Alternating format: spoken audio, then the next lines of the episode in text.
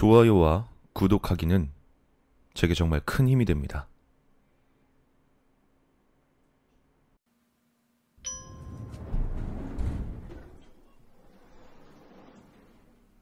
몇 년 전 여름. 그날은 유난히 번개가 많이 치던 밤이었어.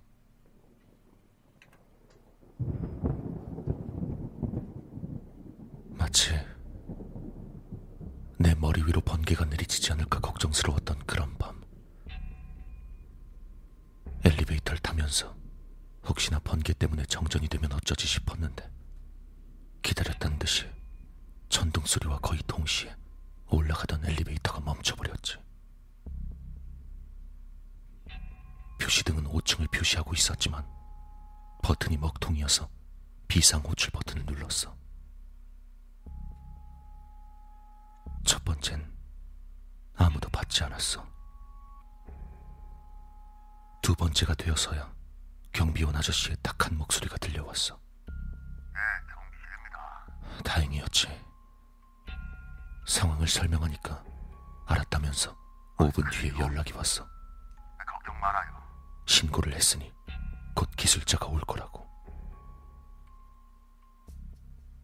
그리고 20분이 지났어. 사실 그땐 무섭단 생각은 전혀 안 들었지만 문득 걱정이 됐어. 혹시 소변을 참을 수 없다면 배가 아프면 어떻게 하지? 뭐 그런 걱정.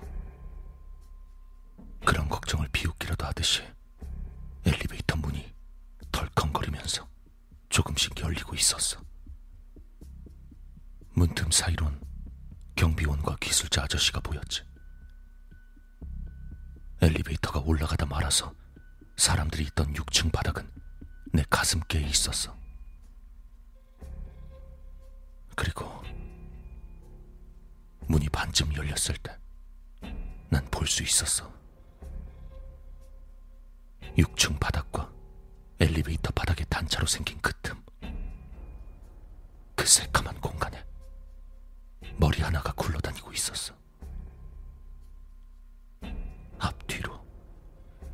좌우로 굴러다니던 그 머리. 새하얀 얼굴에 빨간 눈을 한 그것과 나랑 눈이 마주친 거야. 난 비명도 못 지르고 그대로 굳어버렸어. 그저 눈이 마주친 그대로 공포 때문에 몸이 얼어붙은 거야. 그 머린 나를 보면서 입이 귀까지 찢어지며 씩 웃었어. 그렇게 잠시 동안 웃고 있다가 입을 모아서 쉬